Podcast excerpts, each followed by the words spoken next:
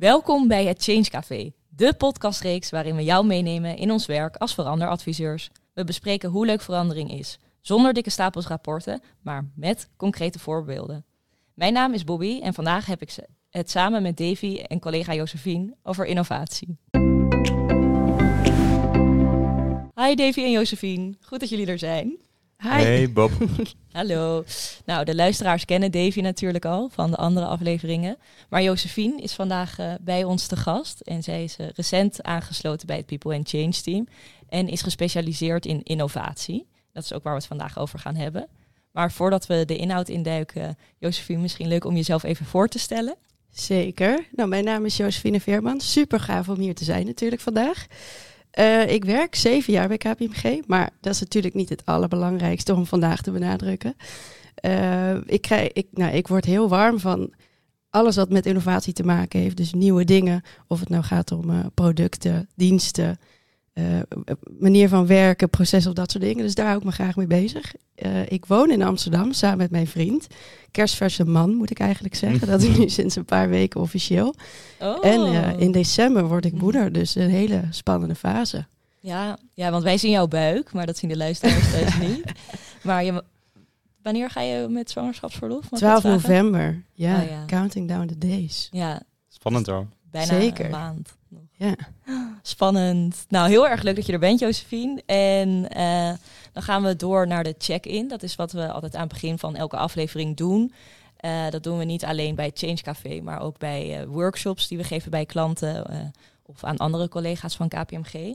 En de check-in heeft eigenlijk als doel om even voordat je de inhoud van een sessie ingaat, even te aarden, te rusten en even te delen met elkaar van nou hoe voel je je, maar ook uh, of er iets je ervan weer houdt om volledig aanwezig te zijn. En dat kan dan een uh, to-do zijn die uh, eigenlijk misschien een deadline waar je tegenaan zit te hikken. Maar ja, je bent in die sessie, dus die deadline, daar kan je nu toch niks aan doen. Dus door dat even te benoemen, kan je het parkeren. En nou ja, dat helpt om even volledig in de sessie of dan nu bij de podcastopname met je hoofd te zijn. Dus vandaar ook de vraag, Davy, hoe voel jij je vandaag? En is er iets wat je ervan weerhoudt om volledig aanwezig te zijn? Ik voel me eigenlijk wel heel goed vandaag. En eigenlijk weerhoudt er precies vandaag mij niks om hier goed aanwezig te zijn. Het klinkt natuurlijk een beetje, een beetje cringe misschien, maar uh, drukke begin van de week gehad. Maandag, dinsdag, woensdag. Minder drukke donderdag. En eigenlijk vandaag echt zo'n kantoordag waar je even focust op interne dingen. Net lekker een uh, jaardoener gesprek gehad in de zon lekker op de fiets hier naartoe, uh, hier naartoe gefietst vanochtend met een podcast over innovatie uh, in mijn oortjes om alvast voor te bereiden op dit gesprek. Dus uh, ik, ik ben er vandaag helemaal bij en heel benieuwd wat Josephine ons allemaal vandaag over innovatie gaat vertellen. Ja, ik ook benieuwd. Dankjewel Dave. En Josephine, hoe voel jij je? Ja, so far so good eigenlijk. Vandaag uh, over een paar uurtjes klap ik de laptop dicht en ga ik twee weken met vakantie. Lekker babymoenen. Oh, dus het gaat eigenlijk heel goed. Dat is een goed vooruitzicht. En uh, ik voel me ook goed vandaag. Niks wat mij ervan weerhoudt om uh, hier echt aanwezig te zijn. Je bent helemaal uh, gepakt en ready Ik ben helemaal gepakt en ready to go. ik heb hier ook zin in. Wat wel zo zou kunnen zijn, is dat af en toe een baby uh, schopt. Uh, Dat kan wat afleiding verzorgen. maar ik ben benieuwd. denk ik dat het helemaal goed gaat komen vandaag. Gelukkig niet te horen van de luisteraars. Nee, precies. en ook niet te zien, dus dat scheelt. en jij, Bobby? Ja, ik voel me ook goed. Ik heb zin in de aflevering vandaag en ben ook heel benieuwd, omdat ik zelf niet zo bekend ben met innovatie en het onderwerp, uh, ga ik denk ik heel veel leren vandaag. En uh, ik had net even een paar losse to-do's die ik snel wilde afronden voor de podcast. En uh, dat is gelukt, dus dat weerhoudt me er nu niet meer van om volledig aanwezig te zijn, maar wel in de prep dat ik nog last minute even, uh, nou ja, goed, wat kleine fixjes moest doen. Ehm, maar dat is gelukt. Dus nu helemaal geland. En uh, dan gaan we door uh, met het hoofdonderwerp van vandaag. Nou jongens, in de introductie benoemde ik het onderwerp uh, van vandaag al, innovatie. Um, maar wat houdt innovatie eigenlijk in en op welke manier kan je innovatie inzetten om echt het verschil te maken in je werk? Um, Josephine, zou jij misschien heel kort, misschien wel in één zin, als dat kan, willen uitleggen wat innovatie nou eigenlijk is? Zeker. Uh, vanuit KPMG hanteren we eigenlijk altijd een definitie. Die is in het Engels, dus die ga ik eerst toelichten. en dan kan ik hem daarna even uitleggen in het Nederlands. Uh, wij stellen dat uh, innovation is bringing ideas into a reliable, pragmatic and affordable reality. Nou, hele mooie zin. dus daar heb ik dan wel aan voldaan. Maar wat betekent dat dan? Ja. Uh, en ik licht dat vaak toe door dan te zeggen van het gaat er eigenlijk om dat je een idee hebt die je verder wil professionaliseren en opschalen. Uh, met als doel om waarde te creëren. Of dat nou is voor uh, people, business of brand, maakt niet uit, zolang je maar een goed doel hebt. want het is altijd een middel natuurlijk. Dus dat is het even in een, in een notendop. en daar kan ik natuurlijk nog veel meer over vertellen. Ja, ja, want dit is natuurlijk nog best wel breed. En hoe ziet het er dan inderdaad uit uh, bij jouw werk als consultant innovation? Ja, nou misschien moeten we daarvoor eerst even een paar stapjes terug doen. Hè? Even terug naar die definitie. Ja. Uh, want ik had er even aangestipt van je doet het natuurlijk voor een bepaald doel dat je voor ogen hebt. Uh, en innovatie bestaat uit heel veel verschillende dingen. Dus het kan om een nieuwe product of een dienst gaan. maar het kan ook gaan om een proces of een nieuwe werkwijze. Uh, dus daar hangt het natuurlijk heel erg van af. Nou, en vervolgens uh, is misschien goed hè, als ik een paar voorbeelden toelicht. Uh, je hebt bijvoorbeeld nu recent heel veel ontwikkelingen rondom AI. Daar kan je natuurlijk op innoveren. Maar een voorbeeld daarvan is dan dat je op basis van een AI-model eigenlijk voorspellingen gaat doen. Wat, of wat het weer gaat doen de komende periode. Nu gebeurt dat bijvoorbeeld op basis van een, een sensor die meegaat in een een vrachtvliegtuig. Ik weet niet of jullie daarmee bekend zijn, maar dat kan ook veel slimmer. Mhm. Eh, door die AI-modellen, bijvoorbeeld door uh, satelliet of geodata of andere. en dan kan je dus het weer voorspellen. Bijvoorbeeld, ja. Uh, en dat is dan een combinatie van heel veel verschillende databronnen natuurlijk. om echt die, die manier van voorspellen eigenlijk anders te doen dan wat je gewend bent. en dat vind ik zelf een heel gaaf voorbeeld van wat dan innovatie is. Maar weer een ander voorbeeld is uh, huizen bouwen. Hè. Dat doen we nu nog vaak met cement en beton. Uh, dat is op zich niet heel CO2-vriendelijk.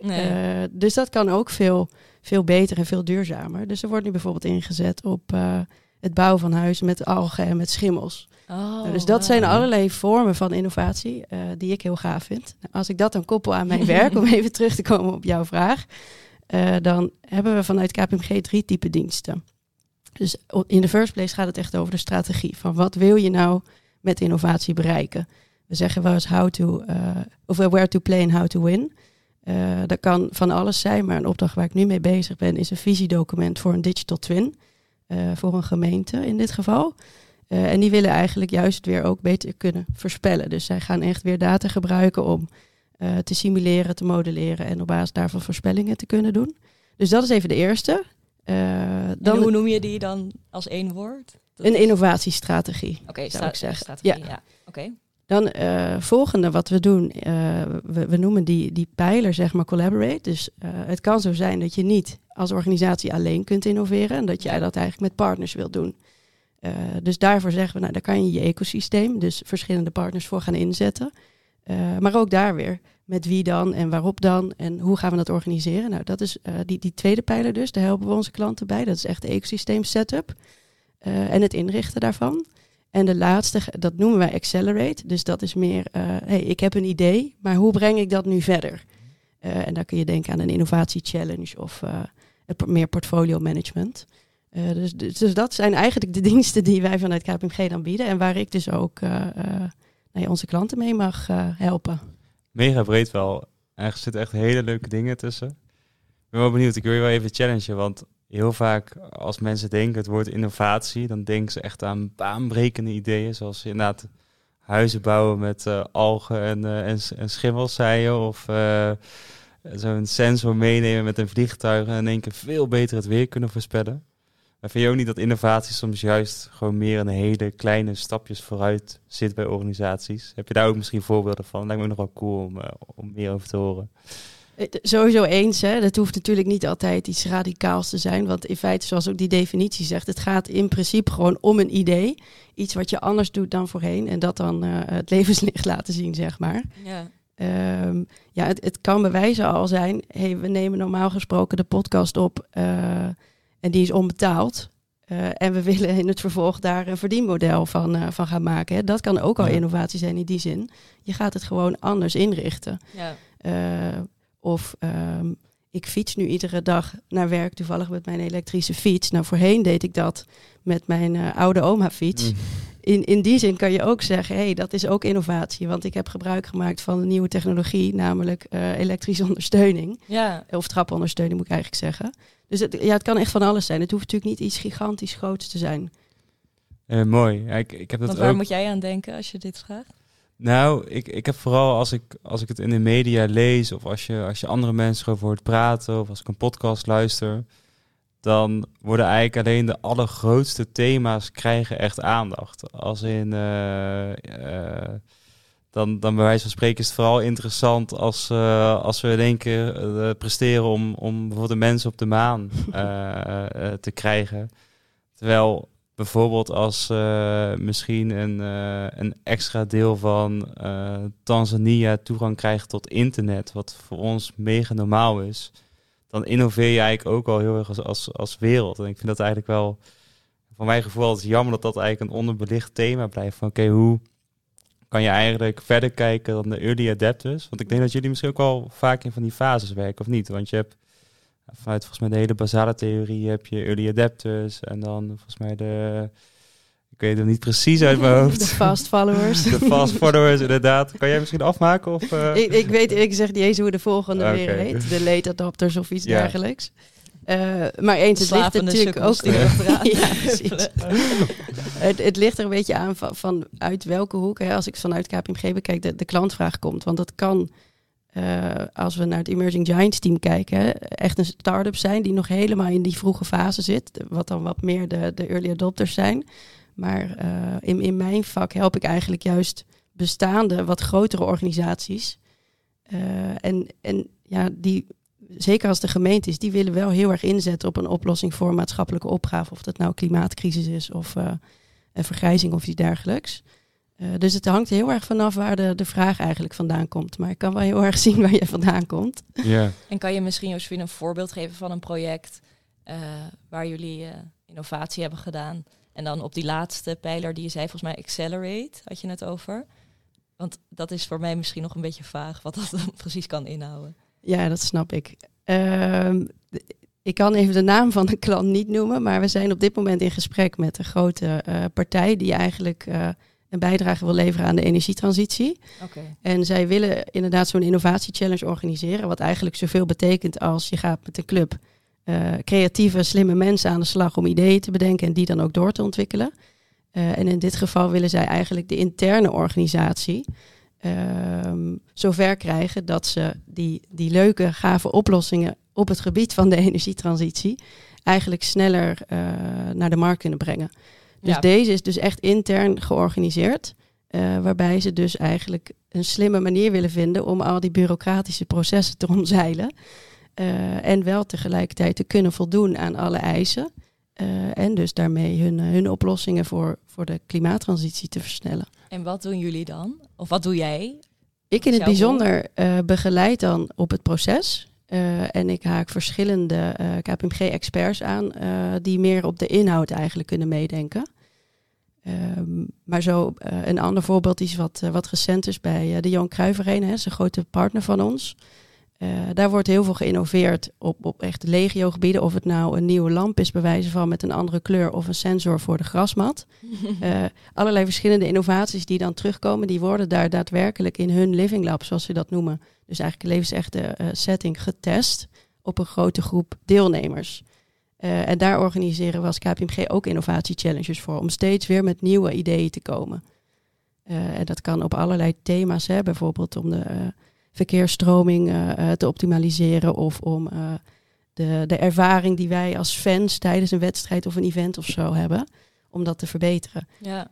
Dus het is eigenlijk ook, ook daar weer innovatie een super groot onderwerp en we doen al heel veel vanuit KPMG. Cool. En ik was nog wel benieuwd, misschien Davy, kan jij daar uh, op antwoorden. Wat is nou denk je het raakvlak tussen innovatie en change management? Ja, hoe ik het uh, recent best wel, best wel dichtbij heb meegemaakt in, uh, in een van mijn opdrachten is... in een van mijn opdrachten zijn we bezig om eigenlijk cybersecurity awareness ehm, te verbeteren bij een, bij een grote organisatie in Nederland.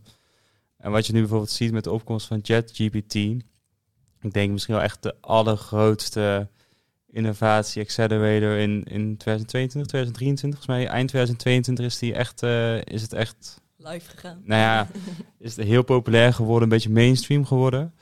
En vanuit daaruit zie je bijvoorbeeld dat, uh, uh, dat phishing echt veel gevaarlijker is geworden. Want waar eigenlijk phishing bekend stond om meestal toch een beetje die knullige berichten met spellingsfouten of met met, met rare, rare teksten die dan gewoon niet klopten, waarvan jij kon denken van oké, hoe kan iemand hier eigenlijk, uh, eigenlijk instappen of intrappen? Zie je eigenlijk nu dat door de opkomst van ChatGPT is het zo geavanceerd geworden. En eigenlijk zijn wij bijvoorbeeld al bezig met iets te veranderen en er komt daar weer een verandering in. En hoe ga je daarmee om? Dus hoe ga je eigenlijk een cybersecurity afdeling uh, daarmee om laten gaan. Doordat ze niet in één keer nog hun bestaande programma om het te verbeteren eigenlijk door kunnen gaan voeren. Maar ze moeten eigenlijk weer nieuwe dingen gaan uitvinden. Innoveren om te gaan kijken hoe kunnen we onze firewalls bijvoorbeeld weer gaan verbeteren. Maar ook wat voor impact heeft het nou uiteindelijk uh, uh, op, onze, op onze eindgebruikers, op onze medewerkers. Want wat was dan in jouw rol? Sorry. Ik nog Nou ja, misschien om, om het kort te maken, is dat we eigenlijk met de klant eigenlijk opnieuw om de tekentafel moeten gaan zitten. Van oké, wat zijn op basis hiervan uh, relevante topics die nou op ons af kunnen, uh, kunnen komen? Wat zien we ook echt gebeuren? Uh, en op welke wijze gaan we dat adresseren? En eigenlijk dat ontdekken, nou, daar gaan wij dan weer in, in ondersteunen, omdat het, ehm, dit soort innovaties gaan meestal redelijk hard. En je ziet toch wel dat veel organisaties het lastig vinden als iets met zo'n snelheid voorbij komt. Om in één keer met z'n allen, ik vergelijk het eigenlijk een beetje met zeilen. Je moet overstag, uh, je, moet, je moet actie gaan ondernemen, want anders, anders ja, heb je niet meer de wind in de zeilen. En daar hebben ze gewoon, gewoon een beetje hulp, hulp bij nodig. En dat vind ik altijd wel superleuk om te doen. En ik denk dat dat echt het perfecte raakvlak is van change en innovatie. Is van ja, het gebeurt zo snel, er komt soms zoveel op je af. Maar hoe kan ik ervoor zorgen dat ik, uh, dat ik in koers blijf of een beetje harder, ga, uh, harder vooruit ga? Ik denk dat dat superleuk is om dat bij elkaar te brengen. Helemaal eens. Sterk nog, ik denk echt dat het je fundament is om te kunnen innoveren. Uh, dus het gaat, je, je, noemt al een paar dingen over bewustwording en het kunnen en willen. Maar ergens gaat het natuurlijk ook over de risicobereidheid. Dus als je overal alleen maar ofwel computer says no of voldoet niet aan onze criteria, zeg maar, uh, hebt, dan wordt het vrij lastig om je nieuwe mm. ideeën, je innovaties, zeg maar, er doorheen te krijgen. Dus dat vraagt ook echt wel veel van leadership in dit geval en de cultuur die zij vestigen om te kunnen innoveren. Maar dat past denk ik wel heel mooi bij de, de anekdote die jij al even toelichtte. Ja. Ik ook wel leuk vind, eigenlijk nu we hierover aan het praten waren, moet ik gelijk denken aan, aan een werkgever waar ik, waar ik twee jaar, tweeënhalf jaar geleden voor werkte. Um, daar wilden ze het sales team in één keer laten werken met een nieuwe offerte tool. Ja, ik denk dat, dat het merendeel van die, van die salesmannen, die waren allemaal boven de, uh, boven de 50, boven de 55. Die hadden eigenlijk helemaal niet meer trek in zo'n, in zo'n offerte tool. Die wilden gewoon lekker met een multimap onder de arm, wilden ze naar de klant toe, alles laten zien. en dat was het wel. Alleen die offerte tool, ja, daar kon je tracken waar de klant uh, op, op, op, op bleef haken. Dus blijft hij 15 minuten naar de pagina met de prijs kijken? Of kijkt hij anderhalf uur lang naar het ontwerp wat je voorstelt? Het is natuurlijk best wel belangrijk om te weten waar nou de, de pijnpunten zitten. Dat is eigenlijk een hele simpele vorm van innovatie. Want je denkt, we gaan processen makkelijker maken, beter rapporteren. Uh, het wordt er ook gewoon mooier van. In ieder geval, zo'n tool was een stuk mooier dan de multimap die onder de arm, arm, arm meeging. Maar om eigenlijk die mensen bij elkaar te krijgen, dan zie je gewoon dat daar echt gewoon een soort van bijna mediation voor nodig is om mensen tot uh, innovatie over te krijgen. Ik ben wel benieuwd, dat je gaf natuurlijk net een voorbeeld van meestal zitten wij bij organisaties die staan een beetje aan de voorfront van innovatie, die, die willen vooruit. Mm -hmm. Heb je misschien nog een grappige anekdote dat je ergens terecht bent gekomen dat je denkt van, nou, die leven nog bijna in de, in de in de pre-internetfase. En wat, wat moeten we hier nou weer mee gaan doen? Ja, is altijd gevaarlijk om daar voorbeelden van te gebruiken. Ja. Want straks luisteren de klanten ook mee. Uh, maar wat me wel opvalt, zonder verder namen te noemen, in, in wat meer publieke sector, is dat zij wel wat achterlopen ten opzichte van nou ja, de, de wat bekendere, grotere bedrijven. Ja. Uh, en die hebben bijvoorbeeld nog geen mobiele app, zoiets simpels. Dus die werken echt nog met een standaard websiteje. En als je wat wil, dan moet je mailen of bellen. Uh, zo, zoiets, in plaats van? In plaats van met een hele slimme chatbot praten of uh, oh. in de mobiele app met self-service het gewoon zelf organiseren. Dus, met zo'n chatrobot van Ask Me. En, ja, bijvoorbeeld. En natuurlijk zijn daar heel veel klachten over. Hè, want je hebt ook heel veel chatbots die gewoon mega dom mm. zijn. En dan word je niet verder geholpen en is het heel frustrerend. Maar tegenwoordig met alle technologie zoals AI is het natuurlijk wel mogelijk om die wat mm. slimmer te maken.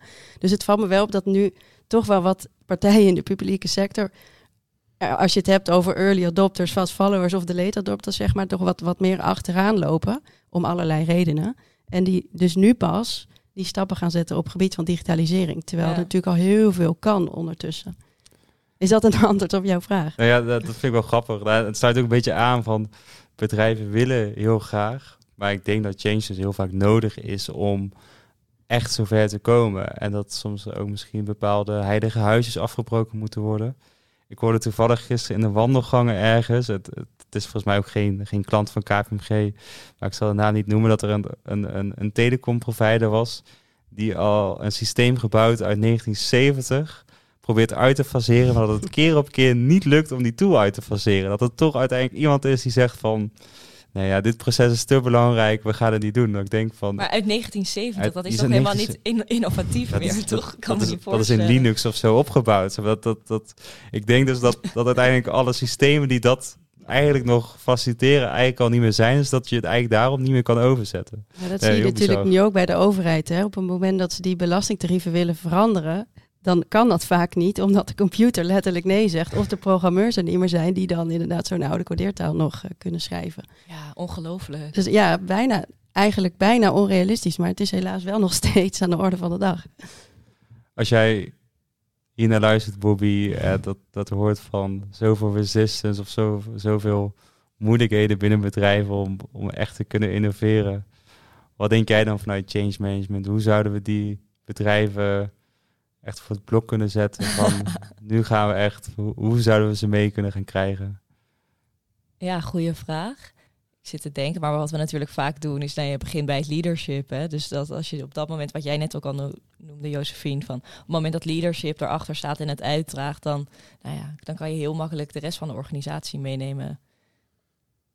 Ja, ik denk, denk inderdaad, ja, ik denk dat het inderdaad heel, heel, heel erg klopt. En ook toch een bepaald soort van moed ook dat dat gewoon heel belangrijk is. Dat, dat misschien toch heel veel bedrijven uiteindelijk, dan weten ze wel waarom ze het moeten doen. En ze willen het eigenlijk ook wel, maar dat dan net zeg maar, dat ze misschien een beetje die achtbaan die je eigenlijk in moet, maar niet in durft is. Ja, en je hebt ook echt wel een aantal mensen, of het nou vanuit leadership is of wat meer in de, uh, in de organisatie zelf, die, die een beetje tegen de, de status quo durven in te trappen nodig. Hè? Dus ja, mensen die, die we doen het altijd zo mentaliteit toch een beetje durven te challengen. Uh, want anders blijf je inderdaad de dingen doen die je altijd deed. Ja, en die, die zet je dan gewoon als ambassadeurs neer van de change. Om ja, het dan nog even terug te brengen naar die uh, vraag van jou, Davy. En die laat je dan uitdragen. En misschien is dat dan in combinatie met leadership. Maar ja. Eigenlijk wel weer heel mooi, want dat sluit eigenlijk weer bijna aan op het, uh, op het eerste modelletje wat we, wat we er net erin gooiden over de early adapters. Dat zijn dan, denk ik, precies die ambassadeurs. Ja, ja zeker. Ambassadeurs die is die weer mooi change, rond. voor innovatie. ja, dat, wel nice dat we hem toch gewoon lekker rond hebben kunnen maken. Heel goed, jongen. En um, in jullie privéleven, lopen jullie dan ook wel eens uh, tegen innovatie aan? En wat zie je dan? Ja, ik persoonlijk... Jij, jij rijdt ook elektrisch, toch? Klopt, ja. Ik, ik heb zelf eigenlijk de afgelopen jaren... Ik rij nu één jaar elektrisch. Loop je heel erg met het laden. Loop je tegenaan dat innovatie gewoon nodig is. Want ja, je kan op elke hoek van de straat kan je je, uh, kan je auto volgooien met benzine. Maar zeker 1, 2, 3 jaar geleden was dat zeker nog niet mogelijk met, uh, met elektriciteit. Ja, ik moet zeggen, sorry. Dat ik had laatst, ik heb geen auto, maar ik moest wel ergens in. we hadden even zo'n Green Wheels gehuurd. En toen gingen wij, wilden, moesten we ook laden. Uh, maar die pas die kan dus niet eens overal op. Dus wij stonden bij zo'n laadpaal. Maar die, dan was het van nee, deze pas mag je hier niet gebruiken. Die moet weer bij ergens anders. Terwijl die, die accu was helemaal leeg. Dus ja, daar is zeker nog. Ik heb ook iets van drie passen in de auto liggen. Oh ja, echt. ja, niet overal werkt het. Het schiet eigenlijk echt niet op. Gelukkig mijn past het nu wel bijna overal. En, bijvoorbeeld het netwerk in, uh, in, in Frankrijk is echt ten opzichte van vorig jaar al zoveel verbeterd. Dat dit keer mijn vakantie ging echt vlekkeloos. Terwijl ik echt, de vorige keer heb ik er 9,5 uur over gedaan om Parijs te halen. dus daar ben ik toen helemaal, ge, helemaal gek van. Maar ik had toevallig vorige week gelezen over eigenlijk twee bedrijven. Eén is NIO, dat is eigenlijk een Chinese automerk. Uh, die bouwen allemaal van die swap stations. Dus daar kan je gewoon je auto inrijden. In plaats van dat die geladen moet worden, dus dat je de stekker in moet doen, heeft hij een soort van magneet. Haalt hij de oude batterijen eruit, doet hij er een nieuwe in en kan je weer in één keer 500, 600 kilometer rijden. Dat vind ik en betekent dat dat je niet hoeft uit te stappen? Uit de auto, ehm, of? Ik weet eigenlijk niet of je moet uitstappen trouwens. Maar het, principe is in ieder geval dat je binnen 10 minuten rij je gewoon weer weg met een compleet volle accu. Nou, dat is eigenlijk voor elke elektrische rijder is dat echt een droom. en eigenlijk uh, simultaan daaraan is, was het volgens mij Toyota uh, die nu een concept op de markt heeft gebracht. misschien is het nog niet live. Wat uh, ultra fast charging heet. En dat kan gewoon in 6 minuten tijd 160 kilometer laden. En ook dat is, nou, als je het vergelijkt met eigenlijk de laadtijden die je nu nodig hebt van een elektrische auto, is dat echt bizar. Dus als dat ik hoop echt dat dat binnen nu een uh, drie, vier jaar beschikbaar is. Want dan ga je echt krijgen dat elektrisch rijden op, op dat moment echt wel relaxter is dan, uh, um, dan benzine rijden. Ja, niet normaal. En jij, Josephine? Ja, wat, wat mij meer persoonlijk uh, aan het hart gaat, is een, een, een innovatie voor uh, een ziekenhuis. Uh, we weten natuurlijk allemaal dat wij zelf ook wel eens zorg nodig hebben, dan wel dat uh, enorme vergrijzing op ons afkomt. Mm en dat ziekenhuis in het bijzonder, die wilde een uh, virtual reality trainingscenter oprichten. Uh, wat zoveel betekent als zijnde dat ze met een VR-bril eigenlijk een operatie wilden simuleren, nog wel voor trainingsdoeleinden, om hun uh, zorgpersoneel sneller te kunnen opleiden en ook uiteindelijk dus minder gebruik te maken van dierlijke kadavers. dus oh, dat vind ik wel heel vet en dat, dat, kan natuurlijk al, dus dat is al wel gaande. Uh, en een ander is dat ik uh, een week of twee geleden of zo uh, ben tegengekomen. Dat heet Beyond Weather. en ik had er al even naar gerefereerd, helemaal in het begin van de podcast. Um, zij gebruiken verschillende databronnen, maar ook teleconnecties, bijvoorbeeld zoutgehalte in de zee of de temperatuur van de zee, vocht en dat soort zaken. Om voorspellingen te kunnen doen van het weer. En dat kan nu slechts een maand of, of, of, of twee van tevoren. En zij kunnen dat al zes tot negen maanden van tevoren al uh, voorspellen. Uh, en dat kan uiteindelijk, hopelijk, de impact van een natuurramp bijvoorbeeld, of het nou om een overstroming gaat, uh, of een bosbrand of iets dergelijks, vanwege de veranderingen in het weer, hopelijk wel mitigeren, dan wel beperken. Uh, dus dat vond ik ook wel heel tof. Uiteindelijk raakt dat ons natuurlijk ook heel erg als mens. Want hoe zou je dat dan mitigeren? Omdat je bijvoorbeeld uh, daardoor sneller, uh, de, de, beleidsmakers in elk geval of een overheid, die kunnen daardoor sneller anticiperen op wat er komen gaat. En die kunnen bijvoorbeeld tijdig mensen evacueren uit een rampgebied of potentieel rampgebied. Ja, Of die kunnen de dijken verzwaren bijvoorbeeld of andere maatregelen treffen. Om te voorkomen dat dus die, die oh, ramp die aanstaande is een gigantische impact gaat hebben. Wel mega interessant. Ja. Want ja, deze week was natuurlijk weer in het nieuws. Zowel Marokko als, als, als Libië. Ja, de aardbevingen. Ja, hartverscheurend. En inderdaad, als je daar al, eigenlijk al eerder van tevoren zou weten dat het eraan zit te komen en je kan, je kan een oplossing voor bieden. Ik denk dat je dan weinig uh, andere innovaties kan, uh, kan vinden die meer impactvoller zijn voor de mens dan, uh, dan dit soort. ja, exact. Ehm, nou, Josephine en Davy. Um, dit is een beetje het einde van het inhoudelijke stukje. Maar willen jullie misschien nog een tip meegeven aan de luisteraar? Of dat je denkt, oh, dat moet je echt onthouden? Ja, echt een, een tip uh, waar, ik aan denk. Geen idee of dat is bedoeld hoor met deze vraag. Uh, het is ook wel heel leuk om je te laten inspireren. Bijvoorbeeld met een podcast. Dat kan een podcast als deze zijn, maar ook het FD maakt heel veel podcasts over technologie en over innovatie. Uh, ik luister zelf daar veel naar, maar ook naar MT Sprout. die hebben podcasts, maar ook veel artikelen die ze publiceren. En Alexander Klopping, ik weet dat niet iedereen even fan van hem is, maar hij weet wel veel en ook over de laatste ontwikkeling. Dus die volg ik bijvoorbeeld ook via podcast. en dat helpt mij heel erg om toch een beetje op de hoogte te zijn van de laatste ontwikkelingen. Dus wellicht is dat dan mijn tip aan de luisteraar. Ga lekker aan de slag met het luisteren van podcasts. Het kan als je op de fiets zit, dat kan als je aan het wandelen bent, het kan als je aan het liggen bent of whatever. Ja, van, vanuit die inspiratie kom je zelf ook weer een stapje verder. Perfect. En jij, Dave? Ja, ik zit gelijk heel erg te denken aan. Ik denk dat ik het een paar keer tijdens deze podcast al, al, al heb gezegd. Doen gewoon op een gegeven moment zelf jezelf voornemen van ik ga gewoon nu even iets anders doen. Dus ik ga het uh, iets wat ik eerst handmatig deed, ga ik nou ga ik nu een Excel formule voor gebruiken. Dus zelfs, zelfs dat is al een klein stukje uh, innovatie of gewoon.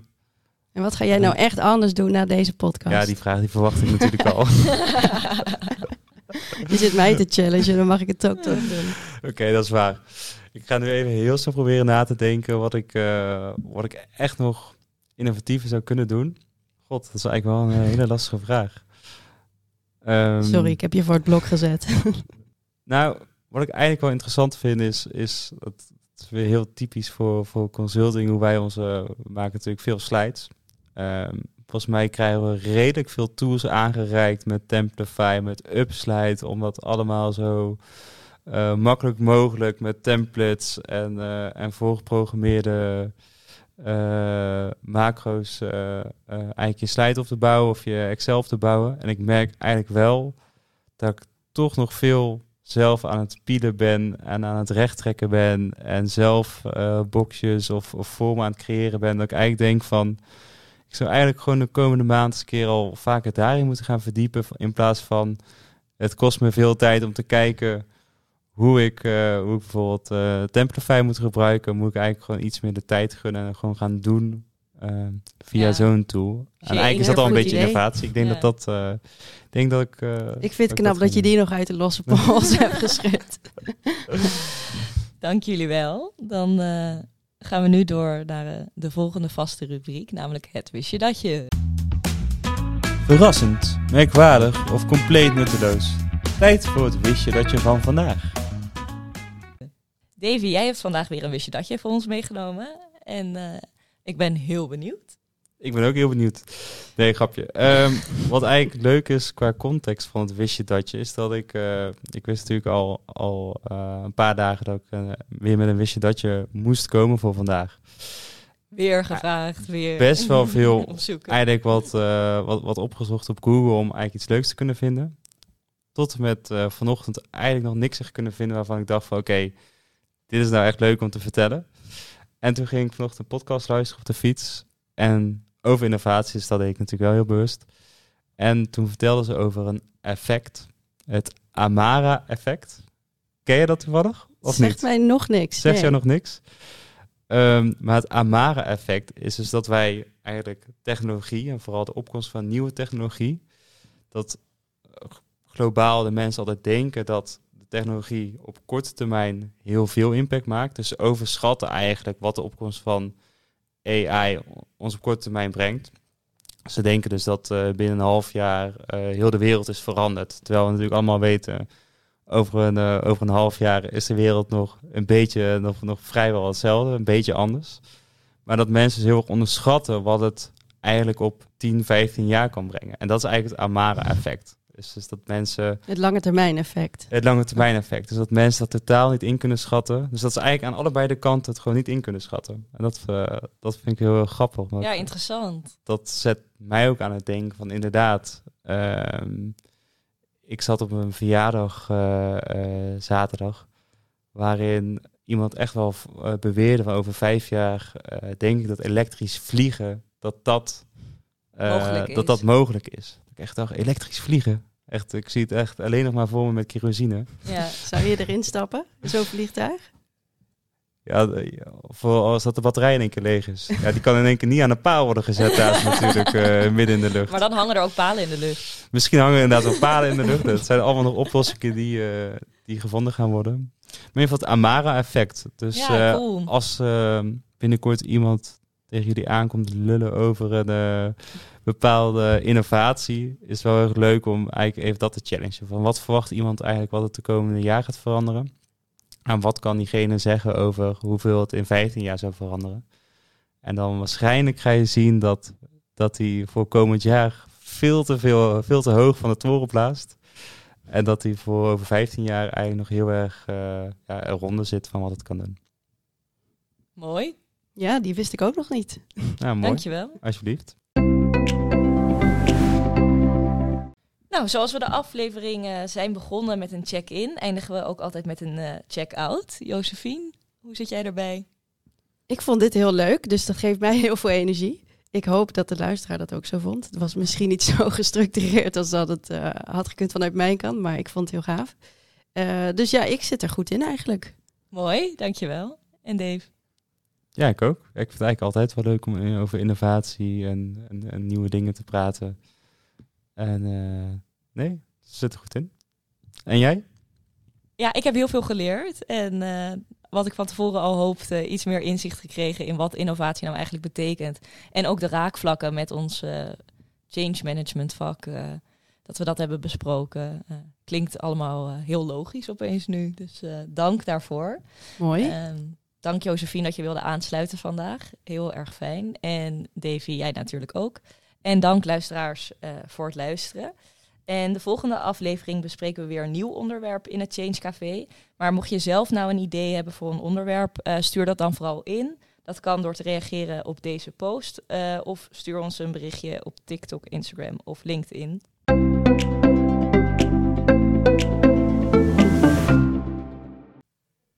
Wil je meer weten over People and Change? Stuur ons dan een berichtje op LinkedIn of bekijk de website. Tot de volgende keer!